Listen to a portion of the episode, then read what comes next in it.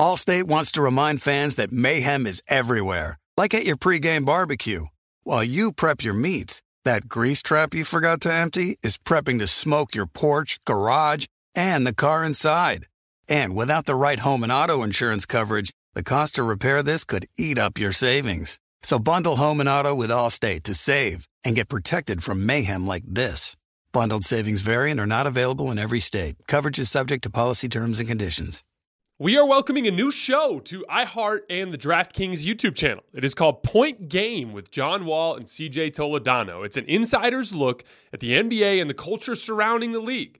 Every week, the five time All Star and the number one pick in the 2010 NBA draft, John Wall, will give his unique perspective on the hottest topics in the league and tell the best behind the scenes stories from his time in the NBA. So check out Point Game with John Wall and CJ Toledano on the iHeartRadio app, the DraftKings YouTube channel, or wherever you listen to your podcasts. Looking for an assist with your credit card but can't get a hold of anyone? Luckily, with 24 7 US based live customer service from Discover, everyone has the option to talk to a real person anytime, day or night. Yeah, you heard that right. You can talk to a real human in customer service anytime. Sounds like a real game changer if you ask us. Make the right call and get the service you deserve with Discover. Limitations apply. See terms at discover.com slash credit card. The volume.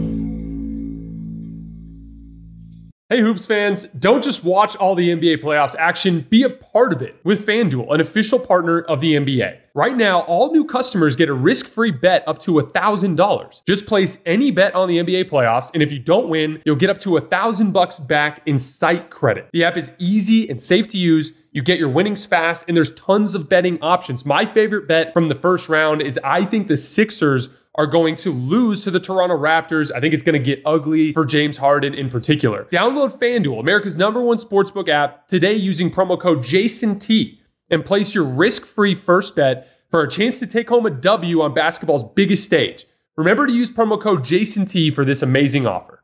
21 plus and present in select states only. First online real money wager only. $10 first deposit required. Bonus issued as non-withdrawable site credit that expires 14 days after receipt. Restrictions apply. See full terms at sportsbook.fanduel.com. Gambling problem? Call 1-800-GAMBLER or visit fanduel.com slash RG. In Colorado, Iowa, Michigan, New Jersey, Pennsylvania, Illinois, or Virginia. Call 1-800-NEXT-STEP or text NEXT STEP to 53342 in Arizona. Call 1-888-789-7777 or visit ccpg.org slash chat in Connecticut. Dial 1-800-9-WITH-IT in Indiana. Dial 1-877-770-STOP in Louisiana. Dial 1-877-8-HOPE-NY or text HOPE-NY to 467-369 in New York. Tennessee Redline is 1-800-889-9789. In Wyoming, dial 1-800-522-4700 or visit www.1800gambler.net in West Virginia.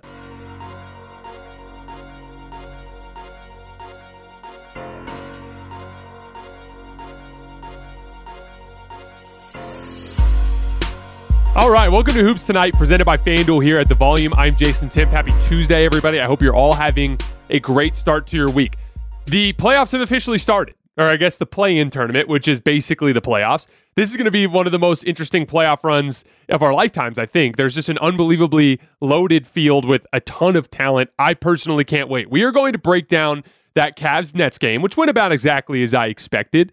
And then we're going to spend the second half of the show focusing on a breakdown of what I think is going to be the most interesting series in the first round, which is Brooklyn versus Boston as a result of tonight's playing game. I'm not going to tell you guys who I'm picking until the end of the video, but I do think that series is going seven games. That's how close those teams are. We're going to get into the weeds of what that series is going to look like. And then for those of you guys listening on the podcast, I'm going to tack on a couple of breakdowns I did earlier having to do with the Bucks Bulls series and the Sixers Raptors series. I made predictions for both of those series. Stick around to the end and you guys will hear those as well. So, let's get into this game tonight between the Cavs and the Nets. So, in my uh, play in breakdown, my preview that I did, I picked Brooklyn, which is to be expected. They're the better team. But the big reason why I picked Brooklyn is because of the fact that Brooklyn's perimeter initiators are so much better than Cleveland's, which goes without saying. However, Cleveland lost their biggest advantage in that matchup. With Jarrett Allen on the floor, the front court of the Cavaliers would be so imposing as to allow the Cavs some margin for error with their stars. Because obviously Darius Garland, uh, Darius Garland and Caris LeVert can't go punch for punch with Kyrie Irving and Kevin Durant. That's an absurd thing to expect to happen. So you have to have advantages elsewhere on the floor in order to make up for that. I talk about this a lot in my breakdown of the Bucks Bulls series, which you guys will hear later. So if I'm trying to over out, outplay Giannis with DeMar DeRozan, that's not going to work. But the Bucks are really bad at guarding the three point line. So if you're a good three point shooting team that ger- generates a ton of three point shots, you might be able to make up some of that gap. Problem is, the Bulls don't generate any three point shots. They literally generate the fewest three point shots per game in the entire NBA. So their ability to attack the Bucks' uh, greatest weakness is not there. And so it's going to become a battle of the stars, and the Bucks just have better stars. And that's what happened to the Cavs tonight. Losing Jarrett Allen, they lost their interior advantage, which is something that they would have been able to use in that type of game to try to make up for some of that talent disparity, and they didn't have that. So it was going to come down to Caris LeVert and Darius Garland trying to go punch for punch with Kyrie Irving and Kevin Durant. And that went about exactly as you expected. It was 40 to 20 after the first quarter. In that first quarter, KD and Kyrie combined for 19 points and 10 assists. Caris LeVert and Darius Garland only managed 10 points and two assists. And they looked kind of out of sorts, forcing things. Both of those guys seemed intent to just drive into Brooklyn's rim protection. Brooklyn, we're going to get into their defense here in a little bit when we're talking about the Celtics series, but Brooklyn has a lot of interior rim protection. Andre Drummond's a good rim protect uh, uh, rim protector. Nic Claxton's a good rim protector, and Kevin Durant, who you saw hit the gas on the defensive end tonight, also when he's dialed in, is a very very effective rim protector. So when you are playing a team like that that has guys camping around the rim, you can't drive into them and try to finish. That's playing directly into their uh, into their strengths. You have to pass out of that and try to get open shots away from them, or start sh- stop short and go to your floater or your pull up 15 footer, your pull up 10 footer, anything other than driving right into the super tall guy that's going to block your shot, or you're going to have to distort your shot so much that there's almost no chance of it going in. And so that went about exactly as I expected. Now, over the course of the game, Brooklyn led up a little bit and the Cavs got back into it. But then here we are, Cavs back within six late in the fourth quarter. KD goes down and makes a jump shot. Of what his patented one dribble pull up to the right. Here comes Caris LeVert, works into his into the lane, drives into a bunch of traffic, and trips and falls. He ends up kicking it out to Evan Mobley, and it gets worked around. But your perimeter initiator tripped and fell in the lane. They go down the other way. Kevin Durant makes another two dribble pull up going along the right side. And here comes Darius Garland, gets into the lane, but he panics because here comes a rim protector and he throws up a janky left handed layup and shoots it all the way over the rim. So even when things got close at the end of the game, it came down to we have Kevin Durant, you have Caris LeVert and Darius Garland. I like our chances. And that's how it went. And so in this particular matchup, there was just too much star power for them to be for the Cavs to be able to overcome. That's why it went the way that it went. So let's get into this series between the Nets and the Celtics, which I think is going to be an incredibly interesting matchup. So we're going to break this into three sections. We're going to take a look at what the series looks like with the Nets on offense. Then we'll look at it with the Celtics on offense. And then I want to look at the Tatum versus Durant matchup, which is how the public is going to view it as the although basketball is always a whole lot more complicated than that. So let's start with the Nets on offense. First of all, the Nets have a 122.8 offensive rating with KD and Kyrie on the floor, which is absolutely amazing. The Celtics, with Marcus Smart, Al Horford, Jayson Tatum, and Jaylen Brown on the floor, had to take Robert Williams out of that, obviously, because he's hurt. But with those four guys on the floor, they have a defensive rating of 98.8, which is absolutely amazing. So this is the side of the floor where you're going to have one of the best offenses that you could possibly have in a playoff series versus one of the best defenses that you can possibly have in a playoff series. The other thing that's going to be really interesting is I expect the Celtics to switch everything, which is what they've been doing all season. But with KD and Kyrie in particular, it's going to test Boston's willingness to avoid double teaming. This is something that I talked about all season. There's switching defenses all over the league, but there's different variations of it. You have teams like Boston that don't send a ton of help and leave guys on an island and hope to stagnate you. Then you have teams like Dallas that send a ton of help and a ton of uh, the Toronto's another team like this. Ton of help, ton of doubling, tons of stunting, lots of gimmicky stuff, and there usually is a lot of opportunity to swing the ball around the perimeter to try to get open shots on the back line. But when you're playing Kevin Durant and Kyrie Irving, I'm not sure you can get away with staying in in single coverage. You're probably going to have to start sending multiple bodies, especially on screen and roll actions, to both of those guys. This is where the Rob Williams loss can be really concerning because this is the it's the concept of backline help.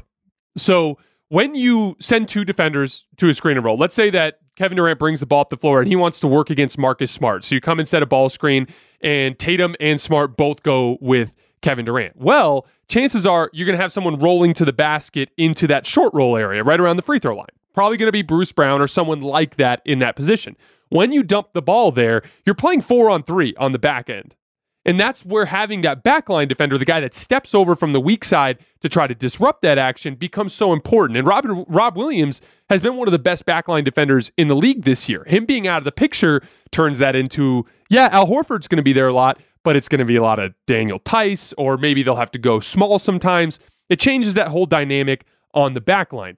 Bruce Brown uh, played really well tonight, but he has at stretches over the course of the season struggled in that type of situation, catching the ball in the short roll because he doesn't have a great floater. He's a little bit undersized. He struggles around shot blocking. So it's an interesting dynamic there. How the Celtics are going to manage when they decide to double team and send help at Kyrie and KD. And when they do, will they have the athleticism on the back line to be able to compensate for that? This is where the question becomes where do you go?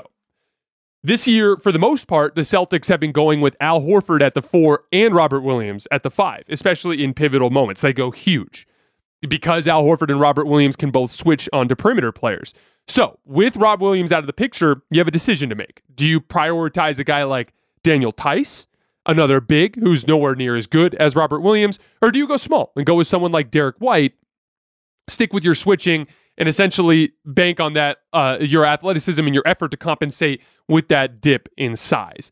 I would go with Derrick White, but I think you're going to see a lot of both. But it'll be interesting to see as the series progresses which direction they decide to go. The question becomes which matchups do you attack if you're Brooklyn? So when you play switching basketball, usually it's it's kind of it's it's a waste of effort to attack the guy you're originally guarding. So if Kevin Durant brings the ball up the floor and he's going against Jayson Tatum, yeah, he can create shots against Jayson Tatum, but if you know the Boston Celtics are switching every screen, why would you waste your energy going against Boston's best perimeter defender?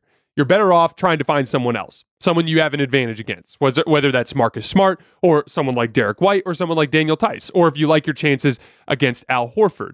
So the interesting dynamic in this series, and we're going to get to this when we get to the Celtics on offense, is which matchups are the Nets going to attack most frequently? And this is where the Rob Williams injury becomes another issue. Whatever your 30 something minutes out of Rob Williams is going to be dispersed among a mix of perimeter players like Derrick White and, you know, Payton Pritchard, guys like that, and uh, a big guy, someone like Daniel Theis, right? That just opens up 34 extra minutes where there's a better matchup for a guy like Kevin Durant to attack. That's an interesting wrinkle in this series. I would have picked, to be clear, I would have picked the Celtics to win this series in five if Robert Williams was healthy. That's how good the Celtics were. But Robert Williams was that perfect fifth guy to put alongside Marcus Smart and Jaylen Brown and Jayson Tatum and Al Horford. And taking him out of that picture just decreases the Celtics' margin for error. That's why I think this series is going to be pushed longer and probably to seven games. So, Nets on offense is going to be the most interesting dynamic to this series. One of the best defenses that I've seen in recent NBA history versus one of the best offenses that I've seen in recent NBA history. Those two going against each other is going to be really interesting and it's going to be really close and competitive. Let's move to the Celtics on offense. So, this year, first of all, everybody who's been watching the Nets needs to reconsider the way that they evaluate their defense. So, from the top down looking, you think, oh, the Nets are a terrible defensive team. They finished the year 20th in defensive rating. You see all these games where Charlotte comes into Brooklyn and KD and Kyrie are playing and they hang like 133 points on them and they lose, and you're like, oh, the Nets don't play any defense. They don't have a chance. Well, we need to throw that out because the reality of the situation is with Kevin Durant on the floor the season, they've actually been a pretty good defense. With KD on the floor, they have a 109.7 defensive rating. That's 114.4 with him off. And Kevin Durant's been out so long this season that that 114.4 number is poisoning the overall metric for the season. So they're 20th in defense on the season, but they're actually a top 10 number with Kevin Durant on the floor. That's not a perfect logic because every team has bad lineups mixing up with their data. But the bottom line is, is the Nets are actually a pretty decent defense with Kevin Durant on the floor. The Celtics on that end of the floor have been good, not great. That same four man grouping that I told you about Marcus Smart, Al Horford, Jayson Tatum and Jaylen Brown was scoring about 115 points per 100 possessions with that four on the floor. That's an okay number. So this side of the floor is going to be a little more uh, interesting on the with the or a little bit different. The Nets on offense, it's an amazing offense versus an amazing defense. With the Celtics on offense, it's going to be a pretty good offense versus a pretty good defense. A totally different type of uh, of dynamic. I expect the Nets to double Tatum as the series progresses. In their last matchup, when the, the Celtics went into Brooklyn and won that game, they left Tatum on an island for the most part, and he killed the Nets because he was able to attack specific matchups. We were talking earlier about which matchups would Brooklyn attack? Who would Kyrie and KD attack? It's going to have to be someone like Daniel Tyson the minutes that he's on the floor, someone like Derrick White, maybe Marcus Smart if you think you can shoot over the top. Those are the kinds of guys that they'll be attacking. Boston's going to have better matchups to attack. You're always going to have someone like Seth Curry on the floor. You're going to have moments where you can attack Patty Mills. Kyrie Irving, he's an okay defensive player in, in certain matchups, but you're going to be able to shoot over the top of him. So Boston's going to have better matchups to attack. That gives Tatum a margin for error, which we'll get into a little bit when we talk about the Tatum Durant matchup. But I think as the series progresses, the Nets are going to end up having to send multiple bodies at Jayson Tatum, which is something that he's been seeing a ton as the season has come to an end, especially over the course of the last few months. This is where it gets interesting because the Nets have a great backline. You got Nic Claxton, you got Andre Drummond, you got Kevin Durant. We talked about that earlier, how dominant they were against the Cavs tonight. They have a ton of size right around the basket. So I expect the Nets to overplay the paint and double team Tatum. So it's going to be a lot of Tatum coming off a screen and rolls or being doubled in the open floor and guys making decisions out of the short roll, guys like Marcus Smart. This is where corner three point shooting is, is going to become really, really important. The Celtics are going to get a lot of wide open corner threes against this Nets defensive scheme this year, and the Celtics are only okay shooting out there. Der- Derrick White has been a really bad three point shooter since he came to the Celtics, but strangely enough, he's actually okay in the corner. He's been shooting 42% from the corner since he's been a Celtic. Al Horford's right around 40%. Marcus Smart's like 37% in the corner. Jaylen Brown is like 34% in the corner. The corner three is one of the weirdest shots in basketball for a lot of shooters. It's a shorter distance, but the optics of it are very different, and you're usually stationary, which is difficult to adjust to in the up and down flow of the game. So, a big part of the series is going to be will the Celtics be able to make corner threes when the Nets double Jayson Tatum on the perimeter and they make decisions out of the short roll and the Nets overplay the paint with their size? That's going to be an interesting aspect. Whether or not the Celtics make those threes could go a long way to determining this series. So let's look at the Tatum versus Durant matchup. Tatum has ascended in my book this season. I call him a bona fide superstar. He, it's hard to say where he places in the league. I'd put him with Ja Morant, Devin Booker as guys who are kind of fighting in that 9, 10, 11 range of players in the NBA. Like firmly beneath the guys above them, but firmly above the rest. And uh, call it like the third tier of players in the NBA. That's a compliment to Jayson Tatum. Kevin Durant's the best player in the world, in my opinion. So on the surface, you look at that like, can Jayson Tatum outplay Kevin Durant? That's a lot to ask. But this is where those matchups become such an important detail. Kevin Durant's going to be going against the best defense in basketball and Jaylen, Jayson Tatum's going to be going against an okay defense. Now, if the Nets double him all series long, that takes that decision out of Jayson Tatum's hands. I trust Jayson Tatum to make the right play, to get the ball to the short roll, make the right reads, and give the Celtics a chance to make plays on the back end. But in single coverage situations, Jayson Tatum simply has a better selection of players to attack. He's going to be able to pick on Patty Mills. He's going to be able to pick on Kyrie Irving. He's going to be able to pick on Seth Curry. He's going to be able to pick on slow footed bigs like Andre Drummond on the perimeter if he gets a chance. Durant's going to have lesser, he's going to have greater defensive players that he has to choose from uh, who he's going to attack. You saw that specifically take place the last time the Celtics played the Nets and beat them up in Barclays Center. At the end of the game, Kevin Durant was coming down the floor shooting pull up jump shots over Jayson Tatum and Robert Williams and Al Horford. And he was still making some shots, but they were tougher shots. And meanwhile, Jayson Tatum was getting down the floor and attacking Seth Curry out of the high post and getting to his jump shot and knocking stuff down. The Celt- the Nets ended up having to double team him in the open floor when he would get Seth Curry in those isolation situations, and they were getting wide open looks out of it. So again, Durant's the better player. Tatum has an advantage. He has more margin for error because his defense is better. And uh, Kevin Durant doesn't have the same thing behind him. So that'll be the interesting dynamic. This is why I don't like it when people say, like, if Boston wins a series, I wouldn't say Tatum beat Durant. Tatum's better than Durant. No, no, no. It's a team sport. But I think Durant's a significantly better player. Tatum has more margin for error. That gives him an opportunity to win. So, this is as close to a 50 50 series as I could possibly imagine. Home court plays a big role. Boston's a really, really difficult place to play. But Kevin Durant is impervious to that sort of thing, as you've seen so many times over the years, including his game five and game seven in Milwaukee last year. In a series this close, that is split by the thinnest of margins, I have to go to the better player. So I'm picking Kevin Durant in the Nets to beat the Celtics in seven games, based purely on the fact that Kevin Durant's the best player in the series. Everything else to me is so split evenly down the middle. Both teams have advantages. Both teams, I think, will have moments in the series where it feels like they're in control. Home court will play a role. I think Kevin Durant overcomes that. Nets in seven. We are welcoming a new show to iHeart and the DraftKings YouTube channel. It is called Point Game with John Wall and CJ Toledano.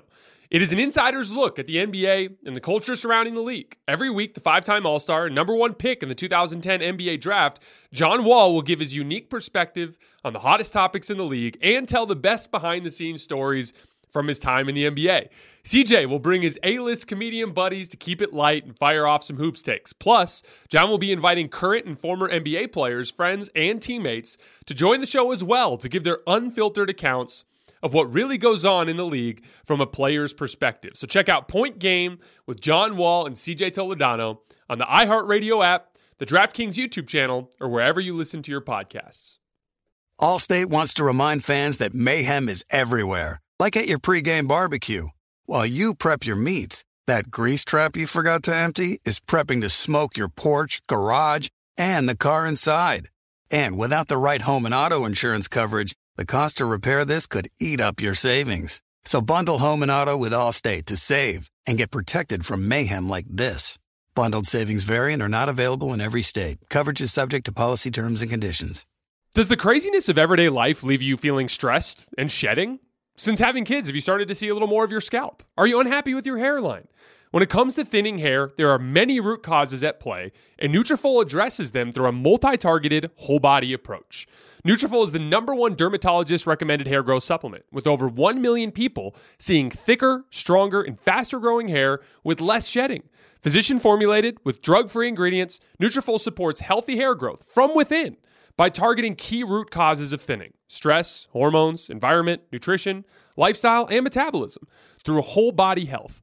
Take their hair wellness quiz at Nutrafol.com for a personalized hair health plan based on your specific root causes. With Nutrafol, building a hair growth routine is simple. Purchase online, no prescription or doctor's visits required. Free shipping and automated deliveries ensure you'll never miss a day and you'll see results in three to six months. Take the first step to visibly thicker and healthier hair. For a limited time, Nutrafol is offering our listeners $10 off your first month subscription and free shipping when you go to Nutrafol.com and enter the promo code HOOPS. That's H O O P S. Find out why over 4,500 healthcare professionals and stylists recommend Nutrafol for healthier hair. Nutrafol.com, spelled N-U-T-R-A-F-O-L dot com, promo code HOOPS, H-O-O-P-S. That's Nutrafol.com, promo code HOOPS. All right, let's move on to the Sixers and the Raptors. This is one of the most interesting series in the first round. A couple of wrinkles. Matisse Thybulle's not allowed to play in Toronto because he's unvaccinated. I'm not as concerned about this because Toronto is a massive help team. They do a ton of help digging, doubling, things along those lines. They are a very disruptive defense. So I think shooting is going to be a very, very important factor for the Sixers. And I've talked about a lot on the show about the difference between using Georges Niang and Matisse Thybulle and their pros and cons. Matisse Thybulle is this incredibly disruptive defensive player, but he's not a great shooter. And Georges Niang is a 40% three point shooter at decent volume of guns. He's not scared to take any shot, but he's not a great defensive player. In that trade off, because of the way Toronto plays as an overhelp, over double, over, uh, over dig, over crowd type of team, you need guys that can make you pay on the back end. So I think Georges Niang might actually be a better option than them. So I don't really look at the Matisse Thybulle thing as that much of a problem. I think the Raptors are going to win the series in six games. The reason why comes down to the fact that this particular Toronto team and the style that they play directly is going to affect the two best players on the Sixers. And we're gonna uh, let, let, us just get let's just get into the weeds a little bit here. So first of all, Joel Embiid. So the Raptors have won three of their four matchups with the Sixers this year, in large part because of their ability to disrupt Joel Embiid, particularly double teaming. So as Joel Joel Embiid has talked about this a lot, he talked about this in his appearance on the JJ Redick podcast, but he credited Toronto as one of the best teams guarding him because of their ability to just stunt and double and all those things that I've been talking about. Here's the issue.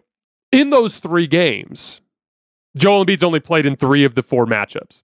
In those three games, Joel Embiid has only managed eight assists against all of that double teaming and all of that overhelping. And this is an issue that I've talked about a lot with Joel Embiid. It's very similar to an issue that Anthony Davis has. He doesn't see help very well. He's not good at attracting double teams and making that killer pass. There's always passes out of a double team that are easier, but that abandon the advantage. Like a quick, uh, uh, like Anthony Davis does this all the time. Catch it in the post, and a double team will come and he'll kind of just dribble away from the double out to the perimeter and just find the first outlet pass to the wing as a you know as a guard does like a V cut to try to get open on the perimeter. But once that pass is made, the advantage is gone. Now you have a guard with the ball 35 feet from the basket and you accomplished nothing. Joel Embiid does a lot of that as well. The best post passers in the league, the two, in my opinion, are Nikola Jokic and LeBron James. What they do is as the double comes, they get stronger with the basketball and advance ground and and and and keep their head up the whole time and look for the killer pass, the pass that compromises the defense for you making that double. It's usually to the weak side corner because good double teams will always take away the easy reads and make the longest pass the only available pass. Because if they can make you throw a looping skip pass that gives you more time to recover back. But guys like Jokic and LeBron, they're hitting that weak side corner man in the pocket for a three every single time against these doubles. And if you stunt at, at, that and try to take away the corner three, they'll hit a cutter or they'll they're just they're very very adept at taking advantage of those types of coverages. And Joel Embiid is not. For him to only get eight assists, and by the way, he had eight turnovers as well. So eight assists, eight turnovers in three games against that Toronto aggressive help defense. That doesn't spell well for Embiid's ability to solve the chess match that will be this playoff series. Then we go to James Harden in the two matchups against Toronto as a 76er, he's 8 for 24 from the field. He was 3 for 12 in their last matchup. 1 for 8 from 3, 23 assists, but 9 turnovers to go with it. This just comes down to uh, James Harden's overall decline, which is something that I've cr- uh, chronicled in depth on the show. We're not going to get too much into it, but the gist of it is James Harden is not athletic enough anymore to consistently beat people off the dribble. And everything about his game is predicated on rim pressure because when he's beating people off the dribble, the defender plays further off of him and on his heels, which allows James Harden to get quality looks out of his step back which then opens everything else up. But when he's not driving to the basket well, defenders are on their toes. They're in an advancing position guarding James Harden, leaning onto that step back. So now the step backs James Harden is taking are contested and usually low percentage. He's just trying to draw fouls at that point, and he's not generating that rim pressure. When he's getting to the basket, that's when he opens up his ability as a playmaker as well. Bottom line, if James Harden can't create quality looks, against this Raptors defense the way he used to when he was, you know, four or five years ago, I don't know that they're going to be able to create enough advantages here. The other thing, too, the Toronto, Toronto's had a lot of success against the Sixers with a lot of guys out with injury. You've had Fred VanVleet dealing with a knee issue that's held, ha, held him out a lot. They've beat the Sixers a couple times without Fred VanVleet. OG Anunoby has just returned. You're going to see a more offensively talented version of this Raptors team in this postseason run. There's a, uh, a group in particular that I'm excited to see Fred VanVleet with Gary Trent Jr., then OG Pascal and Scottie Barnes in the front court. That team is that lineup has only played 345 minutes this year. That that allows the the Raptors to play a lot of the same style they've been playing with the younger athletes, but with a ton more offensive firepower. This team is going to be a huge pain in the butt to beat this year, and they have specifically had success against the Sixers because of their inability to create advantages against a defense like this. And then last but not least, the Sixers have a similar issue that the Bulls are going to have in their first round series with the Bucks. The Raptors give up a ton of three-point shots, just like Milwaukee does because of their overhelp defense. So it's very important for you to be able to generate a lot of three point shots in your offense. And the Sixers are 27th in the NBA in three pointers attempted per game. So similar to Chicago, there's a gaping issue there with their ability to exploit the Raptors' very specific defensive weakness. So I expect the Raptors to win in six games in Canada in front of their home crowd. We are welcoming a new show to iHeart and the DraftKings YouTube channel. It is called Point Game with John Wall and CJ Toledano. It is an insider's look at the NBA and the culture surrounding the league. Every week, the five time All Star and number one pick in the 2010 NBA draft, John Wall will give his unique perspective on the hottest topics in the league and tell the best behind the scenes stories from his time in the NBA.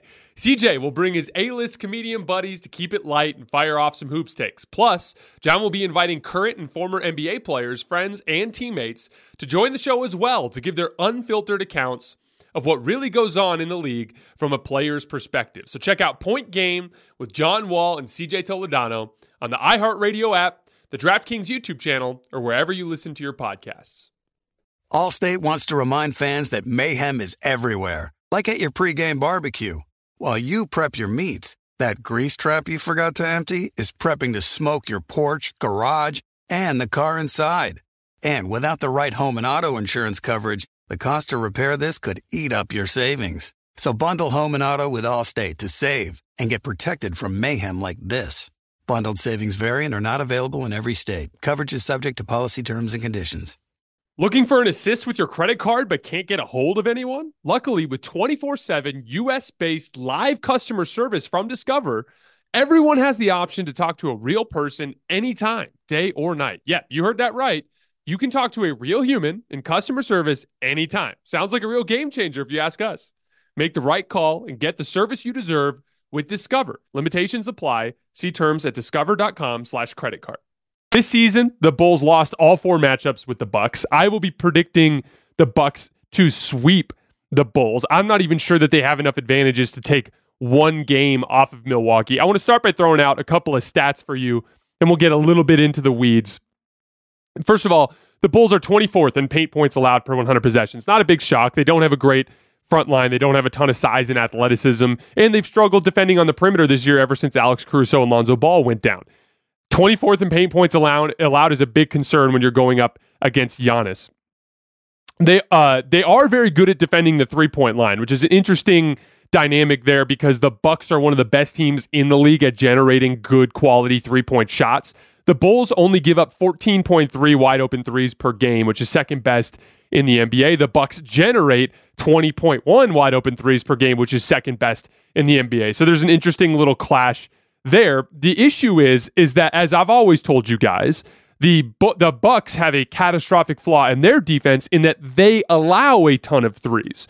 They they are sell out to protect the paint and they're bad at rotating on the back end to take away three point shots. But the problem is, is the Bulls only attempt 28.8 threes per game, which is dead last in the NBA. So the Bulls are not set up to attack the Bucks' very specific weakness. So if you can't match the top end talent, if you can't handle Giannis and Khris Middleton, which obviously they can't, the the the, star power of the Bucks is better you better have some advantage out there that you plan on unleashing on them, something that they would struggle with. So, for instance, if the Bulls were an excellent three point shooting team that generated a ton of three point shots, I would say, hey, yes, you can't stop Giannis, but the Bucks are bad at guarding the three point line. You're great at generating wide open threes. That's your opportunity to gain an advantage. But the Bulls don't have that advantage, which makes me feel like this is going to end quickly and it's going to end ugly. To look at the matchups, the way they were guarding each other in their last matchup, they put Alex Caruso on Khris Middleton. Khris Middleton can shoot over the top. I love Alex Caruso, excellent defensive player. I would have him on an all defense team this year if he had played enough games, but it's he, he's constantly had a problem with this type of matchup. Not not his not by any of the, anything that's his fault. It's just that shorter defensive players, even if they're very very good at what they do, uh, very tall offensive players can shoot over the top. You guys all probably remember last year a game in Philly where Tobias Harris made a game winner over the top of Alex Caruso. It's just what happens when a six nine or six eight guy goes up against a six five or six six guy and has that ability to shoot over the top. They put um, uh, Giannis, they guarded with Patrick Williams, which is to be expected. Patrick Williams is thin, very athletic, very good defensive player, but he's thin, not as tall as Giannis. He's giving up a lot of ground there. The Bulls made up for that by doing a ton of stunting and crowding and doubling. Like I uh, uh, in their last matchup, they held Giannis to just 13 shots. Uh, Giannis was content to make the right play, kind of just draw in that attention and let his teammates go to work. I like that matchup in the sense that I think he can hold his own well enough with them crowding. I just think the Bucks are going to have tons of success scoring around him. It looks like Zach LaVine didn't play in their last matchup, but I think that's going to be Jrue Holiday there. And then Vucevic is going to be guarding Brook Lopez. The only interesting dynamic there is Brook Lopez is a drop coverage big. When he's in the lineup, they run a very traditional drop coverage. And Nikola Vucevic is a pick and pop guy. A pick and pop is a classic counter to a drop coverage because in a drop coverage, the big has to to fall back to contain the ball handler, and the guard has to chase over the top. So if the big is dropping back and the guard is chasing over the top, and the the screener pops to the three point line, he's probably going to be completely unguarded. They did get a lot of wide open looks for Vucevic out of those sorts of actions. So that's something that you'll see a lot in that particular matchup. And then the last matchup you'll see is they're going to put Wesley Matthews on DeMar DeRozan. Um, DeMar DeRozan has been the best player on the Bulls this year. He's having a fantastic season. Wesley Matthews is arguably the perfect type of defender to put on DeMar DeRozan. I've talked about this a lot on my on my uh, Twitter feed. If you guys ever uh, see the stuff that I do with basketball videos and skill development, like uh, the the fadeaway jump shot, which is what DeMar DeRozan uses as his bread and butter. It's impossible to guard up top. That's the whole point of the fadeaway. You're turning and fading, and you're usually initi- initiating contact before, so you don't see a ton of blocked fadeaways. So you're not going to disrupt a guy up top. But what you're supposed to do defensively on a guy who's taking fadeaways is try to disrupt the base as much as you can. Anytime you're bumping bodies in post up situations, the refs do allow a good amount of contact to go without calling fouls. And if you can disrupt the base of the fadeaway, you can uh, affect the lift. And those fadeaways are, I always call them, they're like dunks. In order to make a fadeaway, you have to get a ton of lift in order to get that separation so that it feels like an open shot at the top of the shot. So Wesley Matthews is an interesting matchup there because he's one of the best undersized wing defenders in the league because of his the way he disrupts the base. He keeps his feet sliding, he sits really low, he has a low center of gravity and he just pushes on your base to keep you off balance all the time. That's why he's had success in the past against a lot of the bigger scoring forwards that we have in the league. So I like the way that the Milwaukee can guard Chicago. Chicago's uh, uh, Milwaukee's greatest defensive weakness also happens to be Chicago's greatest offensive weakness. So I don't think they have an advantage there. And the Bulls don't defend the paint well, and Giannis is just an absolute monster in the paint, especially in the postseason, as we know. I think this is going to be a sweep. I would be shocked if the Bulls even took one game off of them. All right, guys, that's all I have for tonight. As always, I appreciate your support, and I'll see you guys in a couple of days.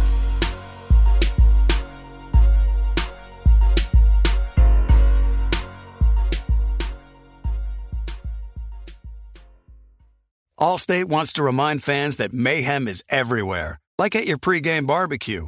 While you prep your meats, that grease trap you forgot to empty is prepping to smoke your porch, garage, and the car inside. And without the right home and auto insurance coverage, the cost to repair this could eat up your savings. So bundle home and auto with Allstate to save and get protected from mayhem like this. Bundled savings variant are not available in every state. Coverage is subject to policy terms and conditions. Good sleep should come naturally, and with the new Natural Hybrid mattress, it can. A collaboration between Leesa and West Elm, the Natural Hybrid is expertly crafted from natural latex, natural wool, and certified safe foams to elevate your sleep sanctuary and support a greener tomorrow. Plus, every purchase helps fuel Leesa's work with shelters and those in need. Don't put off a good night's sleep any longer. Get a Leesa mattress today for a sound sleep tonight. Visit leesa.com slash iHeart. That's L-E-E-S-A dot com slash slash iHeart. Hey guys, you know what this playground could use? A wine country, huh? A redwood forest would be cool. Ski slopes! Wait! Did we just invent California? Discover why California is the ultimate playground at visitcalifornia.com.